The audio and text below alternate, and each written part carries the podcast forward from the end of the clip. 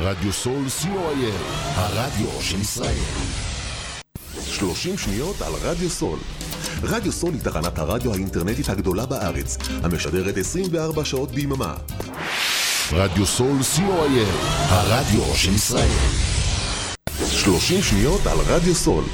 רדיו סול היא תחנת הרדיו האינטרנטית הגדולה בארץ, המשדרת 24 שעות ביממה, מונה 36 שדרנים, ועוברת בשם הוויזואלי.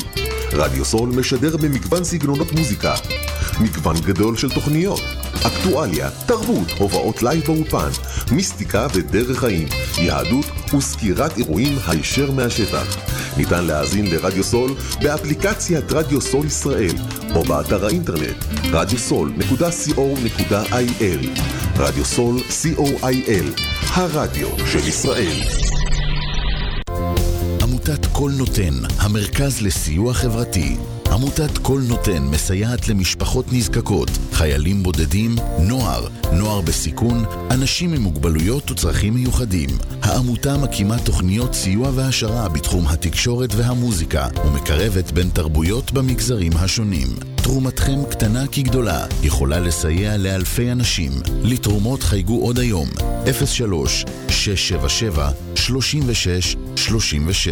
עמותת כל נותן, המרכז לסיוע חברתי. כל נותן, המרכז לסיוע חברתי.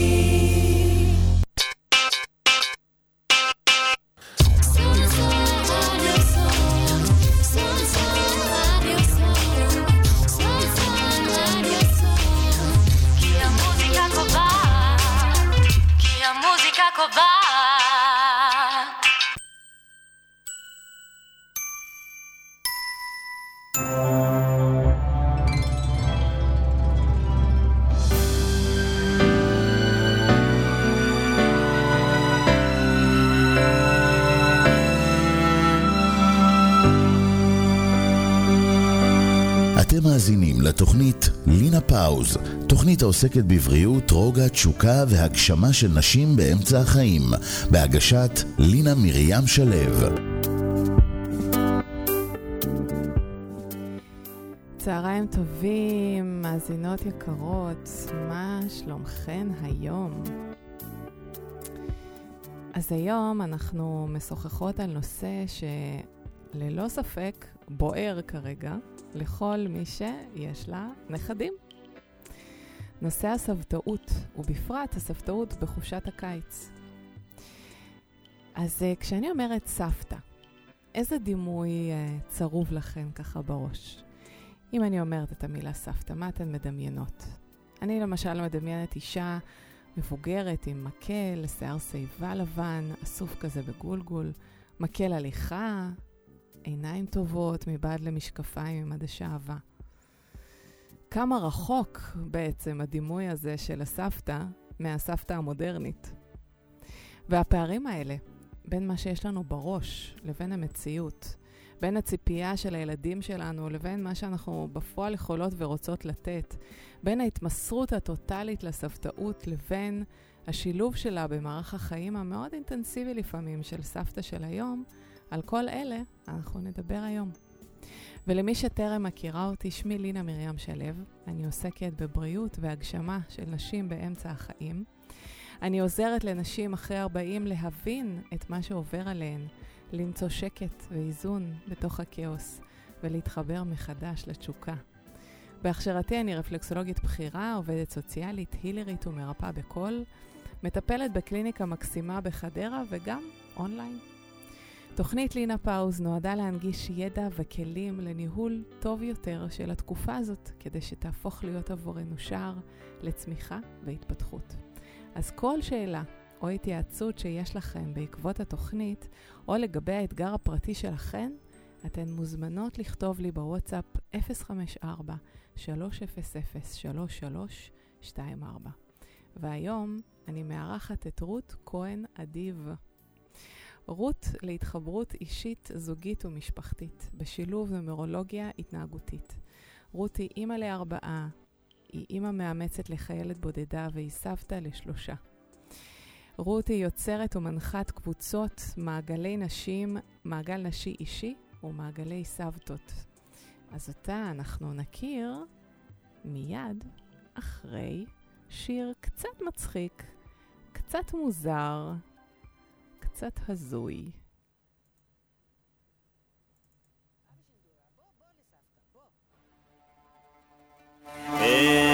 נעלה נעלה נעלה נעלה נעלה נעלה נעלה נעלה חלאס על סבתא בעולם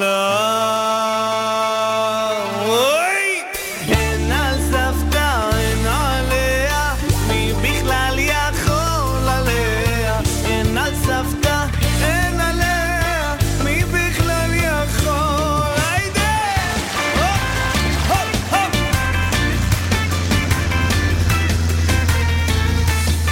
הופ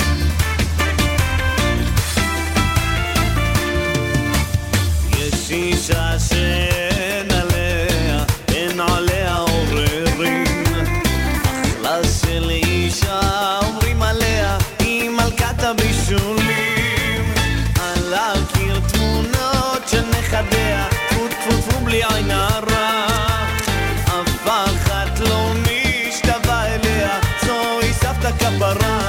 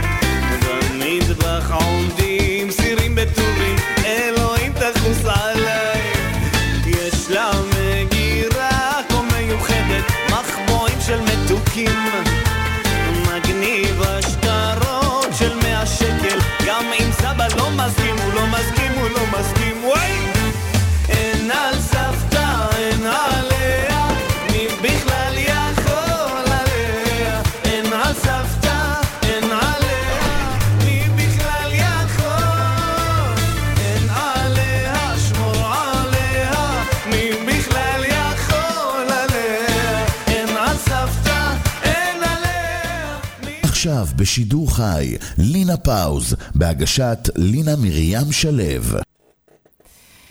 אוקיי, חזרנו.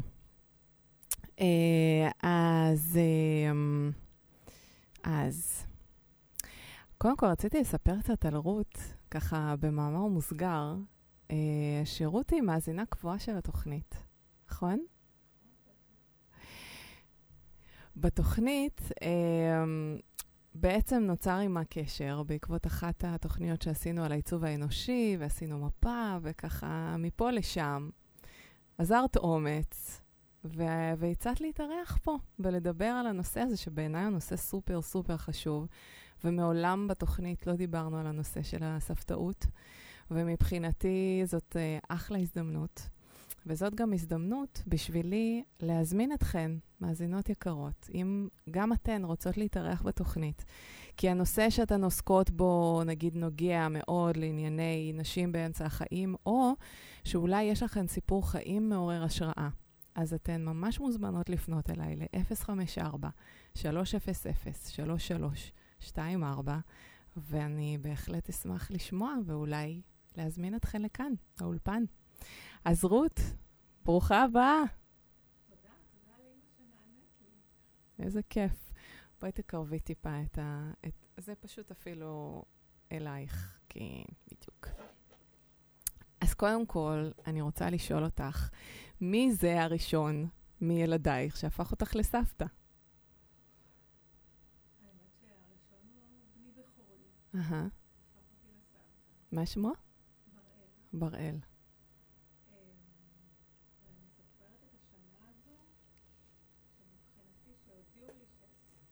עוד מעט תהיה לי נכדה.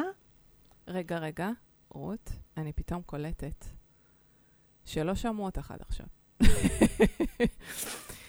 דיברנו כזה, רק אני דיברתי בעצם. אז נחזור מההתחלה. בעצם שאלתי את רות, קודם כל בירכתי אותה על זה שהגיעה, ושאלתי אותה מי ראשון הפך אותה לסבתא.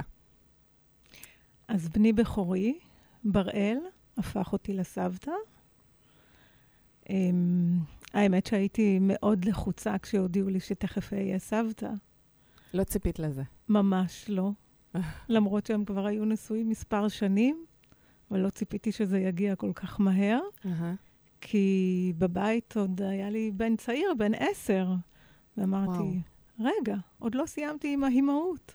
עכשיו סבתא? מה קורה? רגע, ואני גם באמצע החיים, אני רוצה עוד להספיק עוד מלא דברים. עכשיו יהיה לי גם נכדים שאני אצטרך לדאוג להם, וברוך השם יש לי גם הורים שצריך לדאוג להם. אז פשוט המטריה מתרחבת ומתפרסת, וקצת נבהלתי.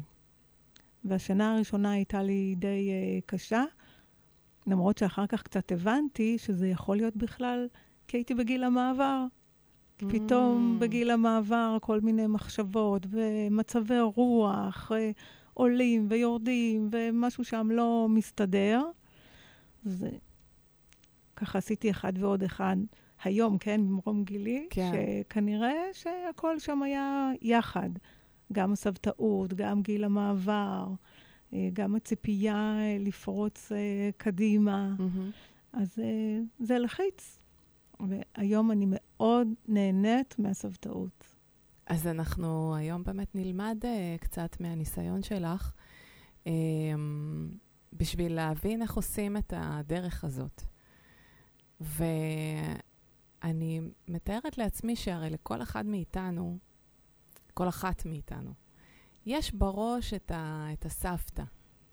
כמו שתיארתי כזה בהתחלה, אז אמנם נגיד הסבתא סבתא שיש לי בראש היא אחרת מן הסתם, כי הייתה סבתא, הסבתא שלי הייתה קצת שונה, אבל לכל אחד יש את הסבתא שהיא הפנימה. אז איזה סבתא את הפנמת? אז אני זכיתי להכיר שתי סבתות רבות שלי.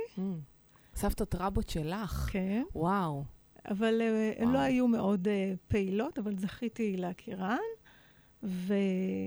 הסבתות שלי הם הביאו תמיד את אהבתן דרך אוכל. כמו בשיר הזה, נכון? לגמרי. כאילו השיר, ככה, זה הסטריאוטיפ, עם הבישולים, עם הסירים, עם המתוקים. לגמרי. אם את אוכלת, זה סימן שאת אוהבת אותי, ואם יש אוכל, זה סימן שאני אוהבת אותך. כי באמת, הסבתות של פעם לא עבדו כמו שאנחנו עובדות היום, בפעילות וחוגים. רובן היו ככה במטבח. לימים, אם מי שהפכה להיות סבתא, היא קצת הייתה יותר פעילה, כי הייתה אישה עובדת, ואם היא גרה רחוק מאיתנו, מרחק של 3 שעות נסיעה. אז לא זכיתי ממש לאמא שלסבתא שבאים אליה לארוחת צהריים או בישולים. אז נהנינו בעיקר בחגים, בשבתות, וקייטנת סבתא בחופש הגדול, שאז גם היו עוד אחיינים שלי, יחד עם ילדיי, ואז זה גרם לגיבוש. כן. אז הסבתא קצת היא אחרת מהסבתא, אם היא הייתה סבתא קצת אחרת, ואני חושבת שאני עוד קצת, כאילו, סבתא גם קצת אחרת, אני חושבת שאני היום נותנת גם לילד שבי לצאת החוצה, וזה נורא כיף. זאת הזדמנות נהדרת לתת לילד שבאנו. מאוד חשוב לתאם ציפיות מול הילדים ומול הנכדים. אז אנחנו תכף נדבר על הדברים שככה ניכנס כבר יותר לעומק, למקום של מה נכון לעשות ואיך כן ואיך אולי פחות. ואני רוצה רגע עוד להישאר בחוויה הראשונית שלך, כי אני מניחה שעם החוויה הזאת הרבה מאוד נשים יסדרו. כי כמו שיש איזושהי ציפייה חברתית כזאת להיותנו כשאנחנו אימהות, אז יש ציפייה חברתית לאיך את אמורה להיות כאימא. וכשאת לא כזאת, או כשאת מרגישה דברים אחרים, את מרגישה שמשהו לא בסדר איתך. ואני מתארת לעצמי, וזה עוד פחות מדובר, כי על אימא יש עוד כבר קצת, את יודעת, היום כבר מדברים, אז יש נגיד דיכאון אחרי לידה, יש זה. על הספטאות יש מין קונסנזוס, כאילו כולן מחכות לזה, כולן מאושרות מזה, זה הדבר הכי מדהים שיכול לקרות לך בגיל, בוא נגיד, אחרי 50 ל-60 פלוס. זה האושר, וזה מין קונצנזוס כזה, שככה זה אמור להיות. ואני מניחה שהמציאות היא קצת יותר מורכבת, אז אני אשמח לשמוע ככה, איך זה היה לך כשאת הפכת להיות סבתא מול ה... מה קרה כאילו בפועל מול הציפייה שהייתה לך מעצמך? תראי, אני נפגשת מזה גם... בזה גם בקליניקה, שנשים כל כך ציפו לסבתאות, וכל כך חיכו להיות הסבתא המעניקה והנותנת, ופתאום קשה להם, הם רואים שהתפקיד כזה מורכב בעצם. לא חשבתי שזה יהיה כל כך קשה, איך הן אומרות לי, לא חשבתי שזה כזה מורכב. כי להיות סבתא זאת לא בחירה, זאת תוצאה. העניין... זה חתיכת משפט, מה שאת אומרת.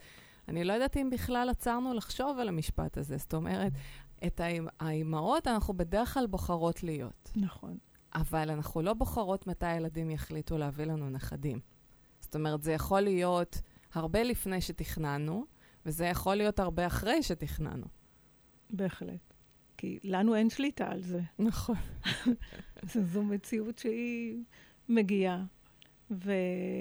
כן, וצריך להודות על זה, ולקחת את זה למקום שלא לשכוח גם את עצמנו. נכון שאנחנו מחכות לזה, יש כאלה שמחכות. כן. והבחירה שלנו איך להגיב ואיך להתנהג. זה העניין שאנחנו צריכות לדעת באמת מה לעשות שם.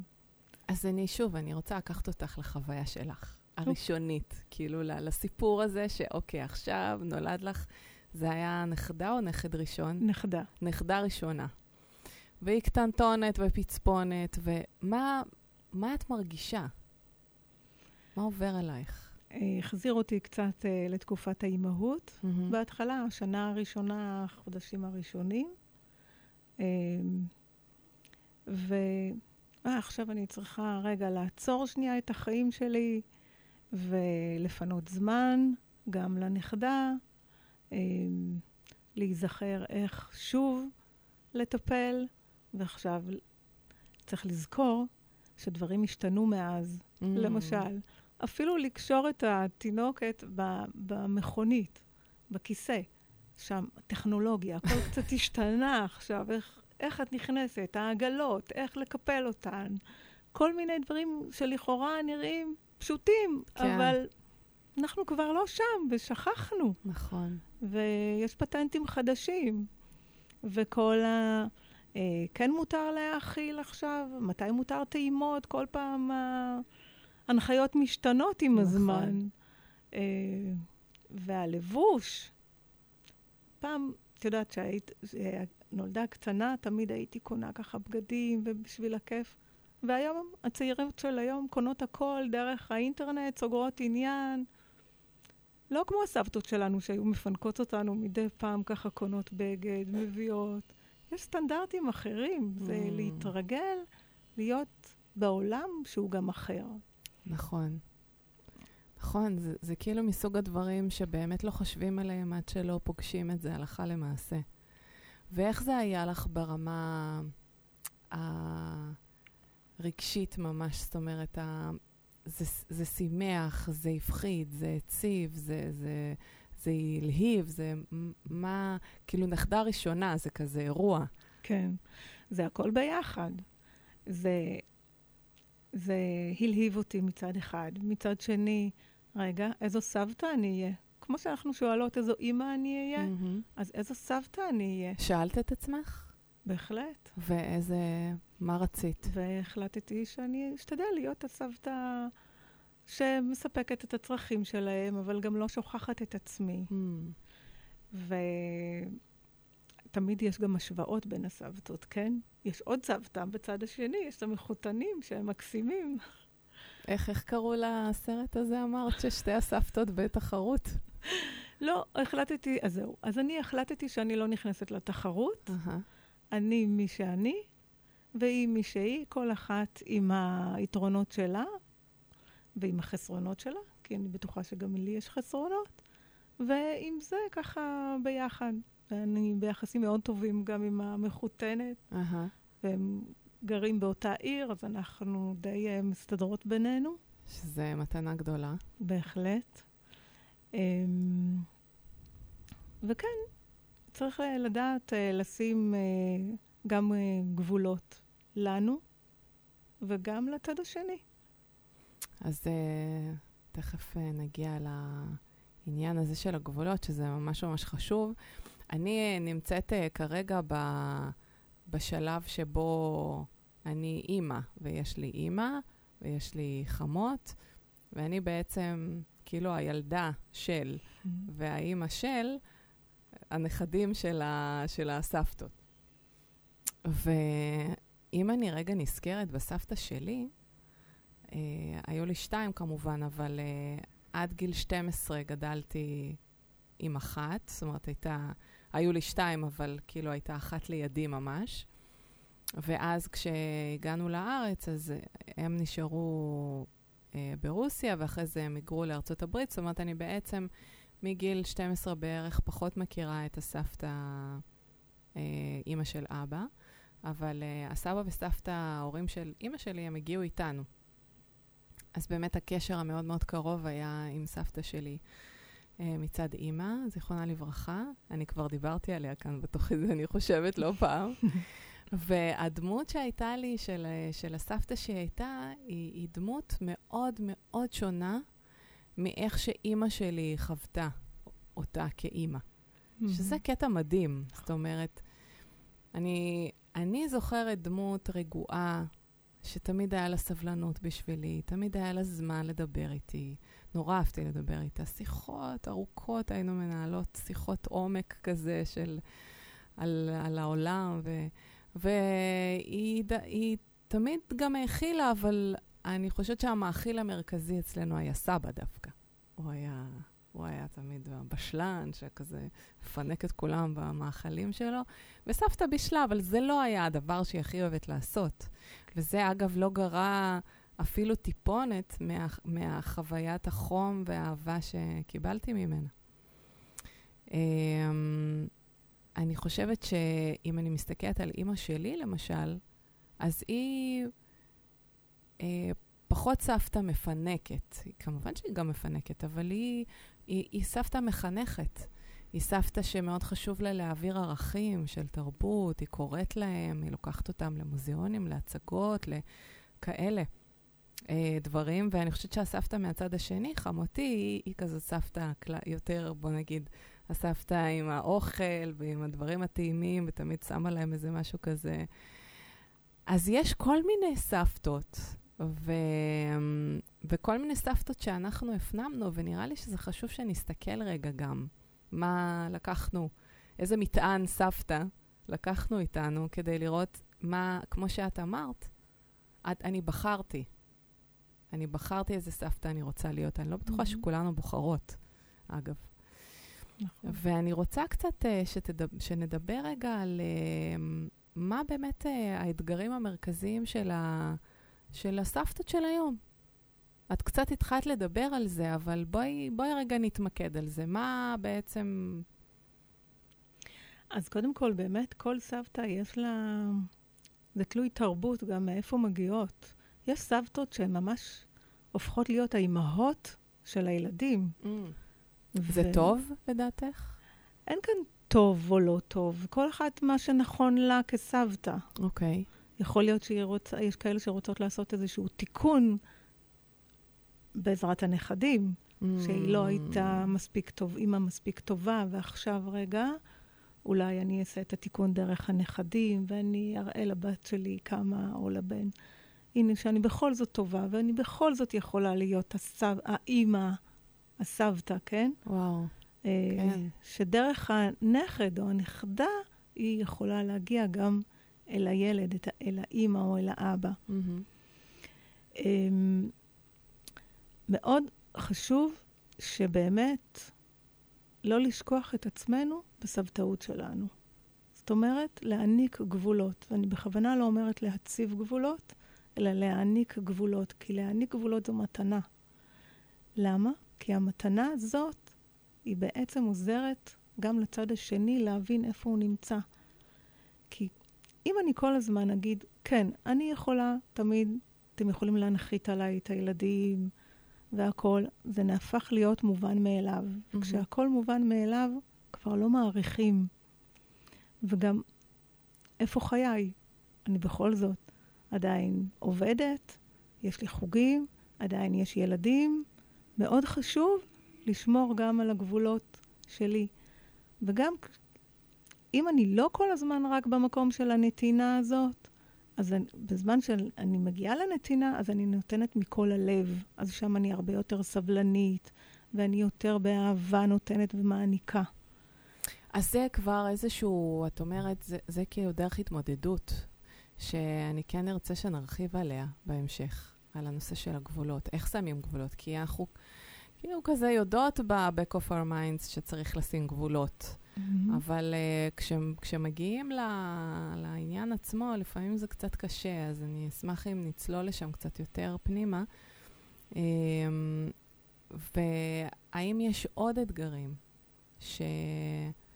שסבתא מודרנית ככה ממוצעת, בסדר? אנחנו כמובן כל סבתא והסיפור חיים שלה, אבל איזה אתגרים אנחנו פוגשות בעצם בסבתאות?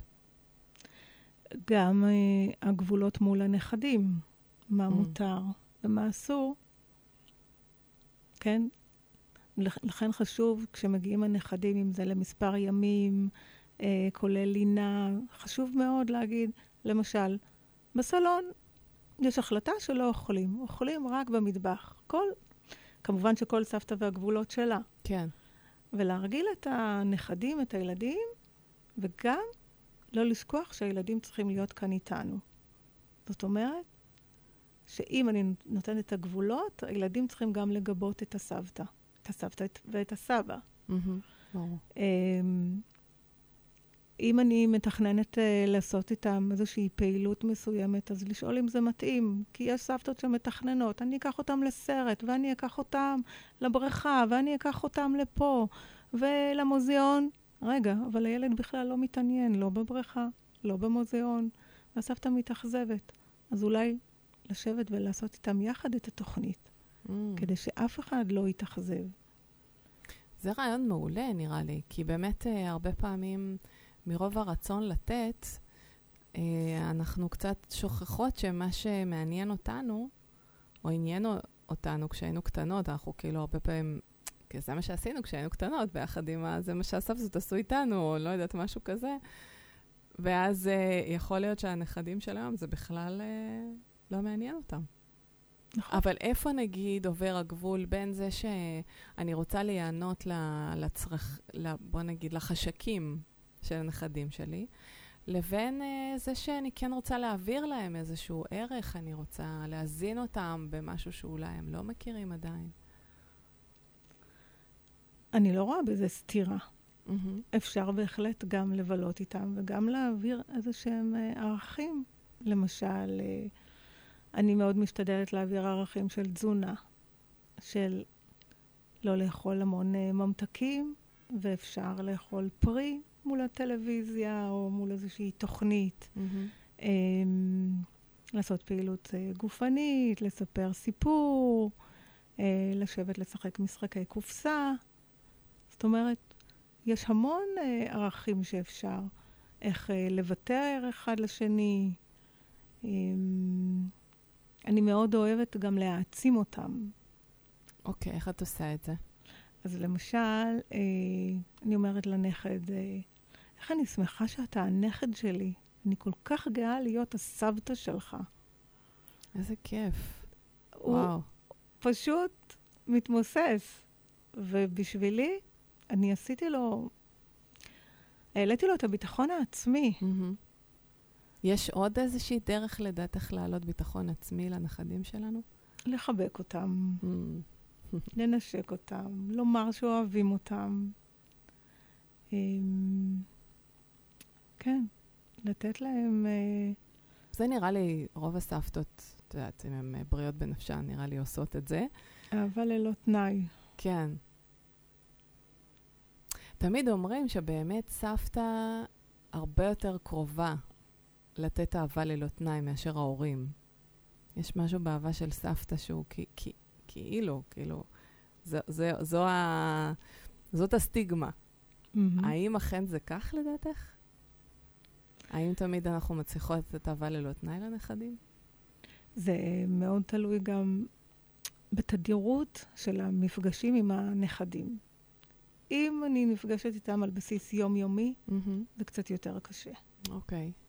כי שם זה כמו תחליף של הורים.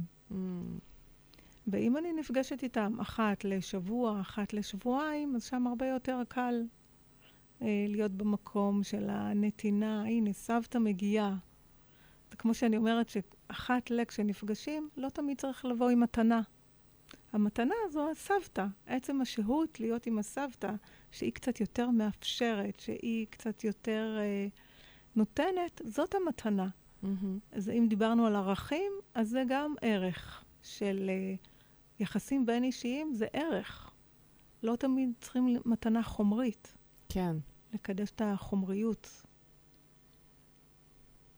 כן, אני חושבת שהרבה פעמים יש מין תחושת הכרח כזאת שכבר מצפים שתביא משהו איתך, ואז זה לא בהכרח בא ממקום נקי, זה בא כבר ממקום קצת של ריצוי אולי, כי מה, אני לא נעים לי, מה, אני לא אביא לו משהו.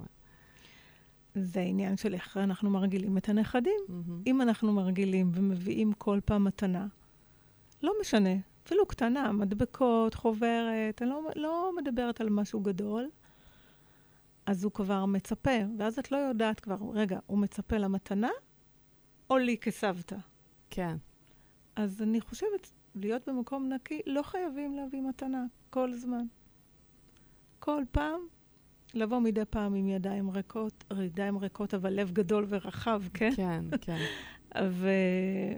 ואת החומריות להשאיר בצד. לא חייבים. תגידי, מה עושים עם העניין של הביקורת בתוך הסבתאות? זאת אומרת, ביקורת שיש לנו כלפי עצמנו, וביקורת שיש לילדים עלינו, שאולי הם לא מרוצים מזה שאנחנו עושות ככה או אחרת עם הנכדים, או שאנחנו לא מספיק פנויות. אם יש ביקורת שלנו כלפי החינוך של הילדים שלנו, כמה להעיר שם, כמה לא להעיר, מה כן להגיד, מה לא להגיד. בוא נדבר על זה קצת. וואו, פרסת פה. יריעה מאוד גדולה. אז נתחיל מזה שכשהם מבקרים אותי, על מה הם יכולים לבקר אותי? שסבתא נותנת יותר מדי? על מה... וואי, יש מלא ביקורת של ילדים כלפי הסבתות. על זה שהן מפנקות מדי עם הממתקים, נותנות יותר מדי מתוקים. על זה שהן אולי מרשות לנכדים יותר, או להפך, או מגבילות אותם יותר מדי. אולי יש ציפייה שסבתא תהיה נורא טובה כזאת ונעימה, ולפעמים היא יותר קשוחה, וזה פחות פתאום בא לנו טוב כילדים. יכולה להיות שוב ביקורת על זה שהיא לא פנויה, כאילו שאנחנו הבאנו לך נכדים, ואיפה את? מה קורה? כאילו, את עסוקה בעניינים שלך, סבתא אגואיסטית. כן. אז קודם כל, הם לא הביאו לי נכדים. לא ביקשתי. ככה זה נתפס. כן, אז צריך לעבוד איתם על הנושא הזה. אבל בעניין של הביקורת, אז אני מקשיבה אם יש הערות, ומה שאני יכולה לשפר, אני משפרת. עכשיו יש גם את העניין של הביקורת כלפיהם, איך הם מחנכים. נכון. אני משתדלת, אני גם מדריכת הורים, אז זה הרבה יותר קשה כשרואים דברים. אני משתדלת לא להכניס את העניין הזה, להיות באמת סבתא. ורק אם שואלים אותי, אז אני עונה. וואו, זה באמת נורא קשה, בטח בתור מדריכת הורים. כאילו סבתא מדריכת הורים, נראה לי דבר מלחיץ. בטירוף. כן. רק אם מתייעצים איתי, אני משתפת. את מצליחה לעמוד בזה? זהו. אם אני רואה שהמצב נראה לי שהוא די כבר, צריך ככה לעשות עם זה משהו, אז אני יכולה לקחת אותם בשקט, בצד, כמובן לא להעיר ליד שאר האחים והמשפחה, אם הם מוכנים לשמוע את הצעתי. אם הם אומרים כן, אני ממשיכה. אם אומרים לא, ממשיכה הלאה, תודה. מה את אומרת? כן. וואו. גם כשאת ממש כאילו, יש לך כזה של, איך אתם עושים את זה? כן. גם לא. אז. גם אז. אני מתאפקת. וואו. כן. אני בטוחה אבל שזה ממש עוזר לך לשמור על יחסים טובים עם הילדים. כן. האמת, אני התברכתי בקלה מדהימה. וואו. יש בינינו יחסים מאוד טובים. נראה לי שגם היא התברכה בחמות מדהימה. כי באמת, כי לפעמים, אתה יודעת, החמות מהירה והן מהערות על ההיסטור, וזה לא נעים. נכון. נכון. צריך באמת לדעת, להתאפק ולהבין. ואיך יש את המשפט הזה שאומר שהלוואי והיינו יכולים להביא את הנכדים לפני הילדים. כי למה? כי נכדים, את יודעת, באיזשהו שלב שמגיע, זהו, די, נגמר לי, יש למי למסור. ילדים אין למי למסור. אז קודם שיהיה משהו שאפשר למסור, ואחר כך המחויבות. תכל'ס זה הגיוני. כן. שאני יודעת למה אני מתחייבת, כן? כן, כמו בתת, קונים מוצר, אפשר להחזיר אחרי שבועיים, ילדים זהו, אוקיי. 24/7. אי אפשר להחזיר. כן. זה הכיף בלהיות סבתא. של... כשהם באזור, לפעמים, כן, לא בא לך להחליף את הטיטול. טוב, קחי, את תחליפי את הטיטול. כן. כן. אוקיי. אוקיי, אז את אומרת שאחת הדרכים שלך היא בעצם לא להתערב. להיות מעורבת, אבל לא להתערב. לא להתערב, אוקיי. בואי נדבר על עוד טעויות שסבתות עושות, ככה ברגיל שלהן. זה שהן משאירות את היומן פתוח. אוקיי, מה זה אומר? שאפשר להקפיץ אותן מתי שבא להן, שמתאים לילדים. ואז אמא או חמות, אני צריכה אותך עכשיו, אני צריכה אותך היום, עכשיו נגיד השעה 1, בשעה 4:30 צריך להוציא את הילד מהגן. אמא, נתקעתי בעבודה, את יכולה להוציא את הילד מהגן? לא, יש לי, אני מצטערת, קבעתי, יש לי פגישת עבודה, יש לי חוג. השאלה, כמה אני מוותרת על עצמי? אז בואי, זה בדיוק הדברים הקטנים האלה, נכון. ששם, כי נגיד, אם יש לי פגישת עבודה, אז אוקיי, זה פגישת עבודה. כן. אבל אם יש לי חוג, אם קבעתי חוג בשעה, 4, וב-4:30 היא רוצה שאני אוציא את הילדה מהגן.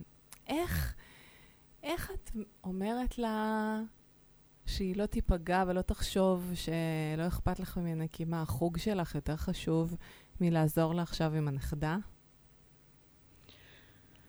תראי, אם זה קורה לעתים קרובות, אז צריך ללמוד באמת איך לנהל את העניין הזה. Okay. זאת אומרת, אני אומרת ש...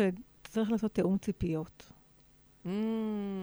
מוקדם. עכשיו אמרת את כותרת הזהב, תאום ציפיות. בואי נדבר על זה יותר לעומק. בהחלט. איך עושים את זה? אז או בתחילת חודש, או בתחילת שבוע, וכדאי תמיד לומר שהסבתא תאמר, אני יכולה ואני פנויה ביום שני, יום חמישי. אלה הימים שאני פחות או יותר פנויה, אם אתם זקוקים למשהו, אני שם בשבילכם. אוקיי. ואז הם יודעים שבימים האלה, כמובן שגם צריך להודיע מבעוד מועד, ולא ביום שני להודיע על יום שני, כי אחרת, אם לא הזמנתם אותי, אני סוגרת את היומן. נכון. אז תאום ציפיות זה מאוד חשוב.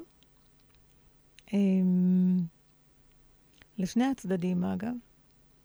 וכסבתא, תהי את זאת שתגידי ראשונה מתי מתאים לך. אוקיי, זה חשוב מה שאמרת עכשיו. את גם יוצאת יותר טוב, כן? כן. כי את אומרת, תקשיבו, אני פנויה, אני יכולה בימי שלישי לבוא אליכם. מתאים לכם?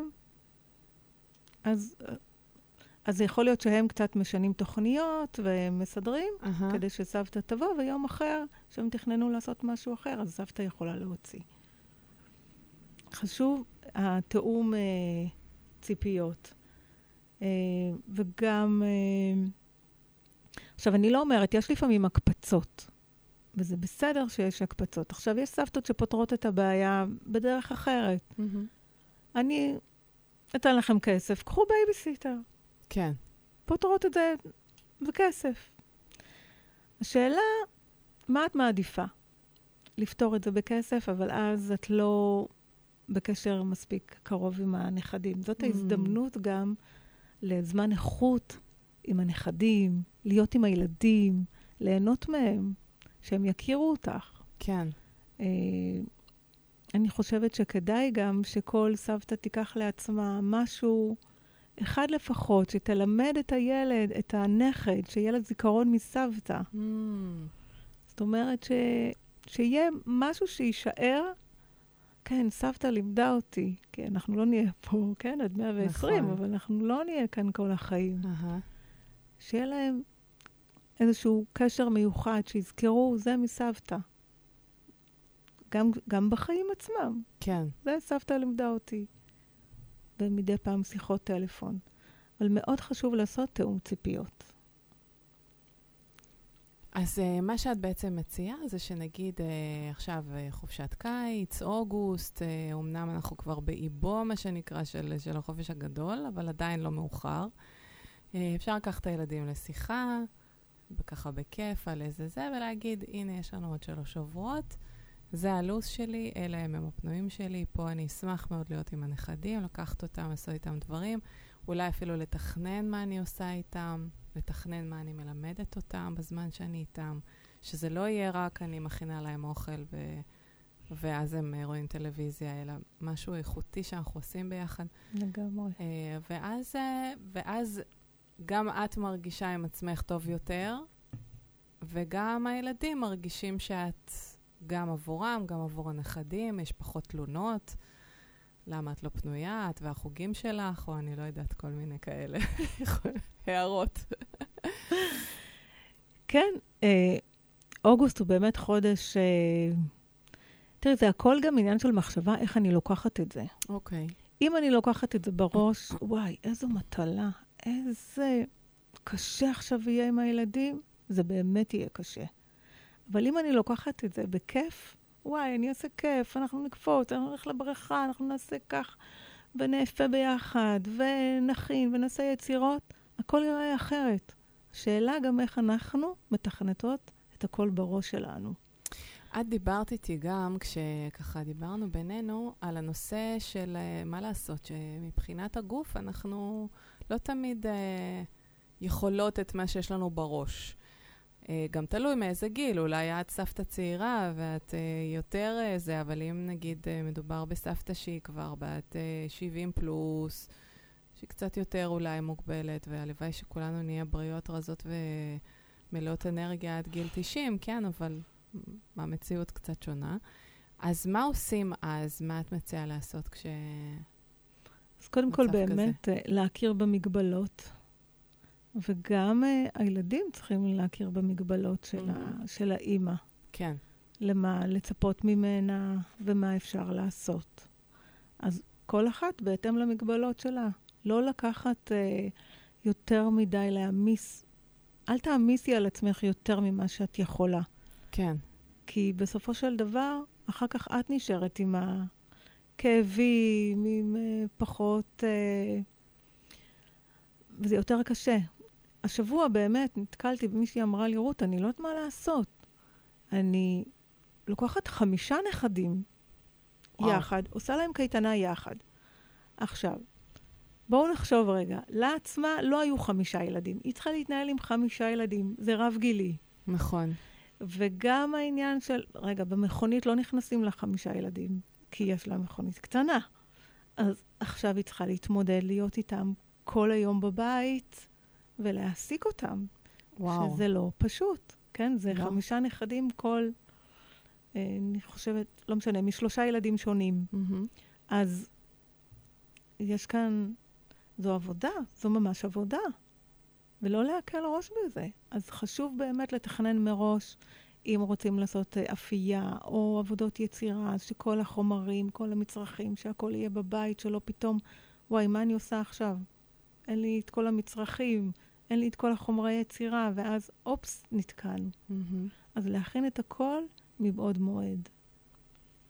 ואם את מרגישה שמאוד קשה לך, אז לא להתבייש, לומר, אני לא מסוגלת. זה בסדר, זה בסדר. או לקחת כמו בייביסיטר. אפשר גם לקחת, להוסיף בייביסיטר שתבוא ותהיה איתך יחד. כי חבל באמת ש... זה למשל רעיון מדהים. זאת אומרת, אם אני רוצה לעזור לילדים שלי, ואני כן רוצה להיות עם הנכדים, אבל אני מרגישה שקשה לי פיזית להיות, באמת יש סבתות ברוכות נכדים. וככל שאנחנו גם מתבגרות, זה גם מתווסף. זאת אומרת, נגיד, בגיל 70 יכולים להיות כבר 8 נכדים לצורך העניין, בקלות. ואז מה? כאילו, אני ארוק את עצמי. כן, היום הבת הקטנה, הצעירה שלי, אמרה לי, אמא, אני מקווה שאת תחזיקי מעמד גם לנכדים שיהיו ממני. כי אני רואה שאת פעילה וזה, כן, תשמרי את הכוחות גם לנכדים ממני. כן, זו סוגיה, זאת סוגיה שאני נגיד פחות מכירה, כי אני בת יחידה, ולי יש 2 ילדים, זאת אומרת, אמא שלי היא סבתא ל2, אז נכון שגם עבורה זה טיפה מאתגר, כי אני הייתי בת יחידה, והייתי גם בת, והם 2 בנים, אז זה שונה. אבל במקרה של סבתא שלי, נגיד, אימא שלי תמיד רצתה בן. אז אני חושבת שהיא קיבלה אותם לגמרי באהבה ובמתנה. ואני חושבת שיש משפחות קצת יותר גדולות, רוב המשפחות הישראליות הם נגיד 2-3 ילדים, כל אחד מביא 2-3 נוספים, ומה? זה נהיה ממש זה כבר גן, זה כבר לא קייטנה אפילו, זה גן ילדים. נכון, אז צריך לחלק. איך אמי הייתה מחלקת... לפי גילאים, כי אנחנו גם משפחה ברוך השם, יש לי עוד 4 אחים, ואז היא חילקה לפי גילאים, כל גילאי מ-12 עד 14 יחד, כל גילאי ככה. יפה. כן, אבל צריך זמן לזה. כן. 3 ימים לאלה, 3 ימים לאלה, ככה היא התנהלה, זו הייתה קייטנת סבתא. והיום הבן שלי מוכיר לה על זה, כי הנה, היום הוא נסע אליהם ל3 ימים, למרות הוא בן 16, והוא נסע להיות עם הסבא והסבתא שלו. מדהים. ל3 ימים, כי הוא אמר,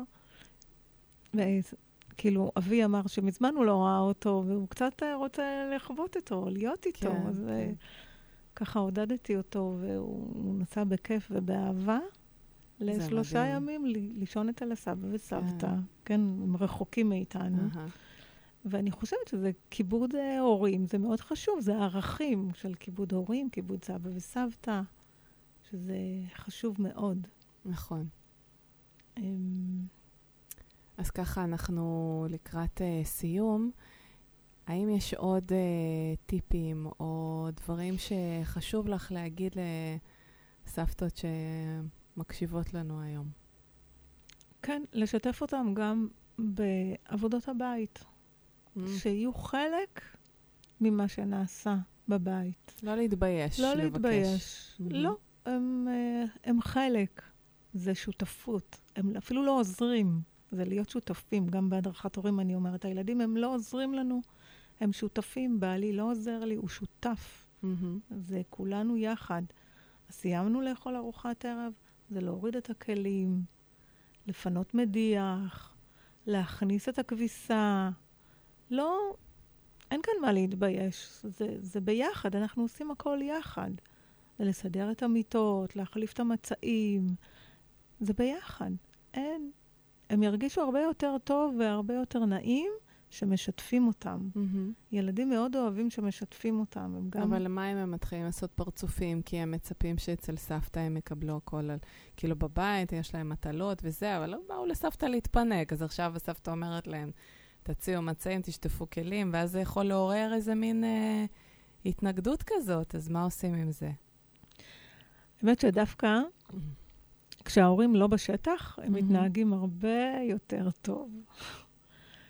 לסבתא הם לא יסרבו. תלוי גם איך עושים את זה. בואו נעשה ביחד. תמיד להתחיל מהביחד. ולהבין, וגם הילדים, אני חושבת שחשוב שיכינו את הנכדים ויגידו שצריכים להקשיב לסבא וסבתא, שלעזור, כי סבא וסבתא, בכל זאת, הם סבא וסבתא. כן. שזה גם ערך. נכון. לא להריב איתם, כן? כן. ולומר להם, תראו, אני יודעת שאתה, כל אחד שיוריד את הצלחת שלו.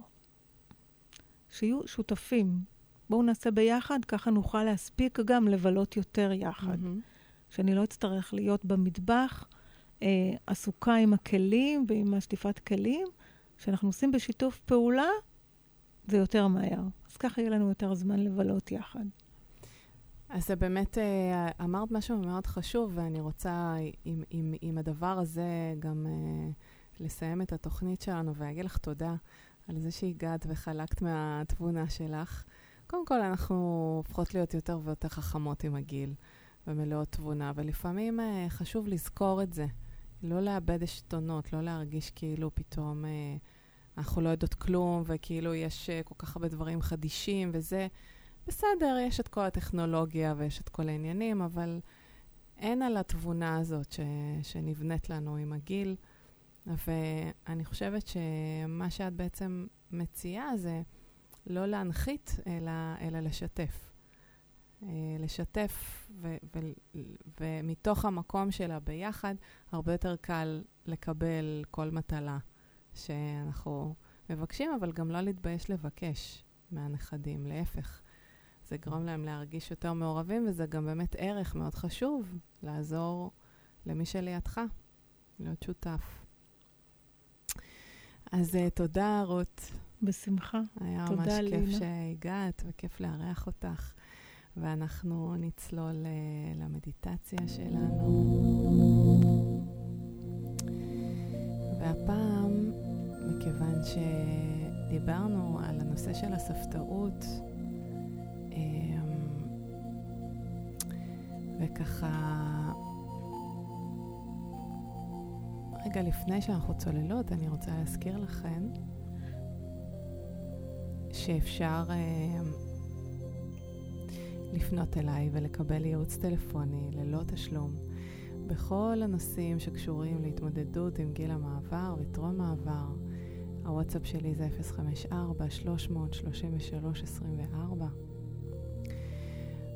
ואני רוצה לעזור לכן היום רגע להתחבר לעצמכן, כי הרבה פעמים הסיטואציה הזאת של להיות סבתא עם הנכדים שהם באים, וכל אחד יש לו את הבקשות שלו והדרישות שלו, ואנחנו רוצות להיות בסדר עם כולם ולתת להם, וזה קצת מוציא את הפוקוס שלנו מבפנים החוצה. ואני רוצה לעזור לנו להחזיר היום את הפוקוס פנימה. אני מזמינה אותך לקחת נשימה עמוקה,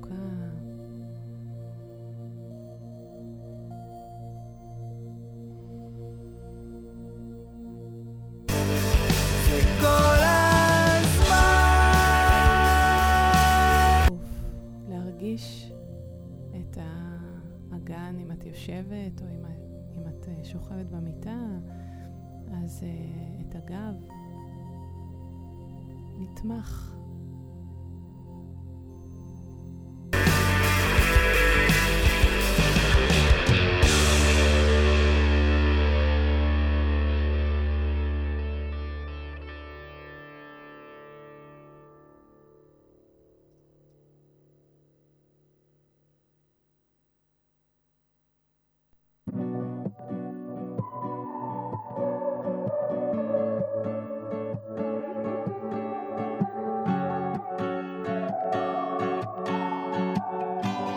תשומת הלב שלנו בלב, באזור הלב.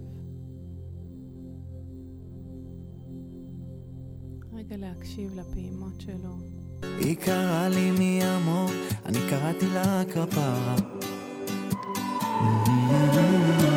וככה בדיוק היא אהבה לראות אותי, כמו איזה גנגסטר לא רואה ממטר מה מולי.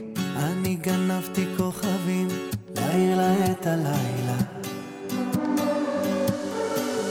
בואי, דברי אליי, תעשי כאילו משהו מעניין אותך בכלל. בואי, תתרסקי עליי, את מסתובבת לי בראש כמו איזה ומחלה. גם אם יבוא סוף העולם אני אזכור אותנו ככה, רוקדת אני שר לך במה.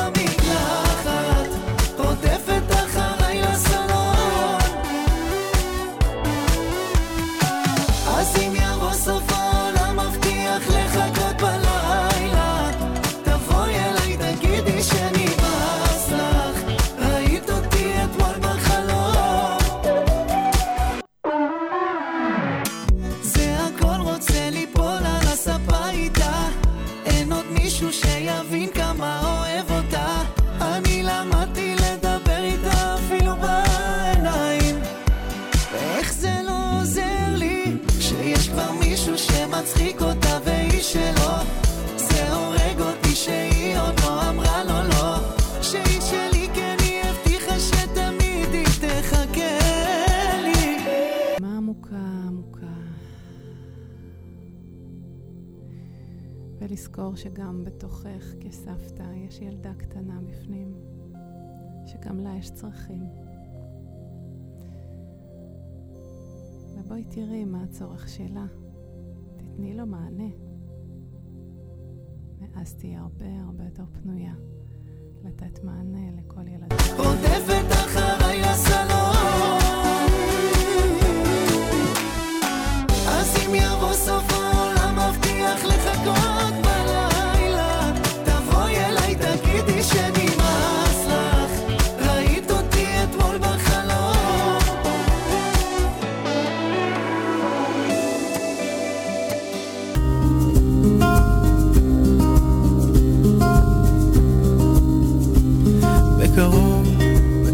אני אחזור אל השקט, אל האור, אל הרוח, אל המים. בקרוב, בקרוב אני אחזור אל החום אחרי הקור, אל החוף, אל השמיים. בקרוב, בקרוב אני אחזור, את תראי כמו שיקור שוב לצלול אל תוך עיניים. בקרוב, בקרוב אני אחזור, זמן שחיכינו יעבור ויביא אותי אלייך, כי מרחוק גם כאן השמש מאירה, בכל יום אבל שונה, קצת דומה וקצת אחרת, כי מרחוק הימים והלילות משתפים בזיכרונות, שם את יפה ואת צוחקת.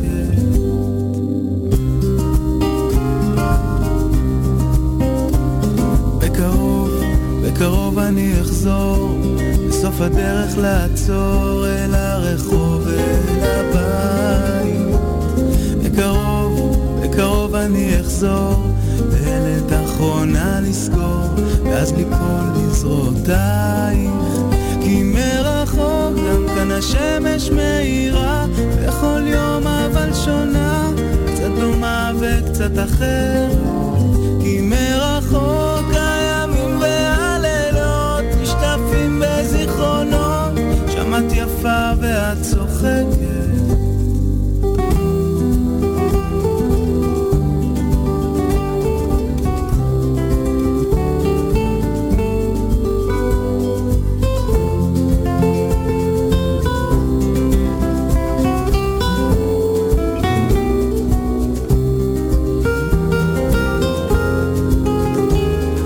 בקרוב, בקרוב אני אחזור, דלת אחרונה לסגור, ואז ליפול לזרועותייך.